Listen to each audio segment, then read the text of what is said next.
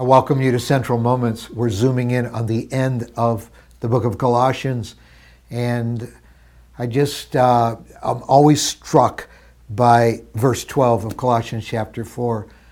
Uh, because, uh, you know, in our church culture, sometimes men find church a little on the feminine side for their, for their, uh, their preference. And also, I find that men often feel insecure. I'm speaking as a man here men sometimes feel a little unspiritual compared to women, a little insecure about praying out loud around other women and things women just sometimes to men feel a little more intuitive and connected. And and so this is an area of insecurity for men.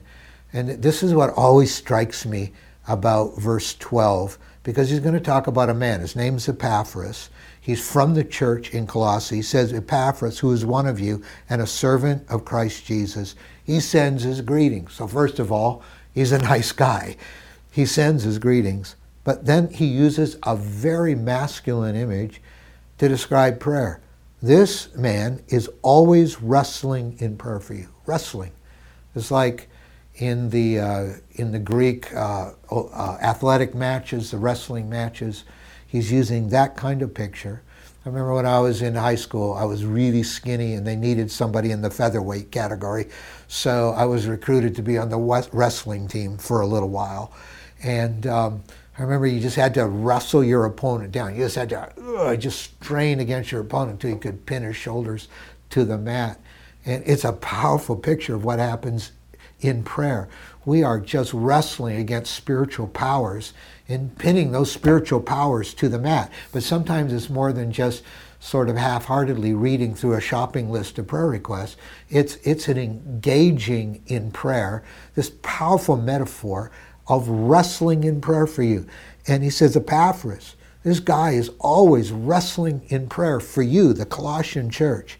Why? So that you may stand firm in all the will of God, mature and assured. And isn't that the end of our, uh, uh, the end intention of, of our prayer requests? Lord, that, that, that, that, that, that, that child I'm praying for, that, that boss at work that I'm praying for, that that neighbor I'm praying for, that they will stand fully assured in the heart of your will.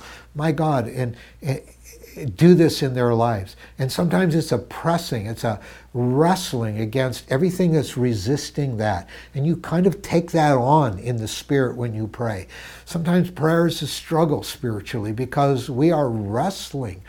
Uh, spiritual powers down to the mat in the name of Jesus who's triumphed over them. He is always wrestling in prayer for you so that you may stand firm in all the will of God. And there are people who need to stand firm in the will of God. There are people who are not living out the will of God in your life and in my life. And I want to invite you to spiritual wrestling in prayer. Now, and don't feel insecure about whether what you feel or what you don't feel, but just begin to say, God, in Jesus' name, let your spirit pray through me. And I'm just going to give you some time here. And I'm just, Lord, and, and just just begin to pray for that person and and and engage spiritually. And and if you if you're feeling like like the enemy's reminding you of all the reasons God shouldn't answer your prayers, you just come back with the fact that Jesus shed his blood to wash away all your sin. That's what gives you the red carpet into God's presence, his shed blood. And God wants to answer. And, and he, so he calls out to us to, to labor in prayer uh, for what he wills to do so that people can stand fully assured in his will. And this kind of wrestling in prayer is something Epaphras did. And I want to invite you to that today.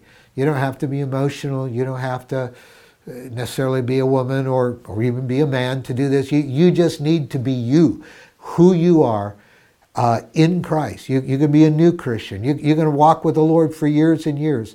But let the Lord bring you into a place of laboring, travailing, wrestling spiritually until there's a breakthrough and until people stand fully established in the will of God.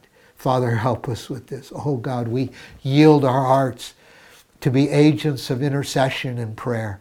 We pray what you will to have happen in people's lives will, will be transacted in our hearts as we seek you for those things, as we sense your heart for people, as we push against the enemy's power and claim your authority and power in people's lives.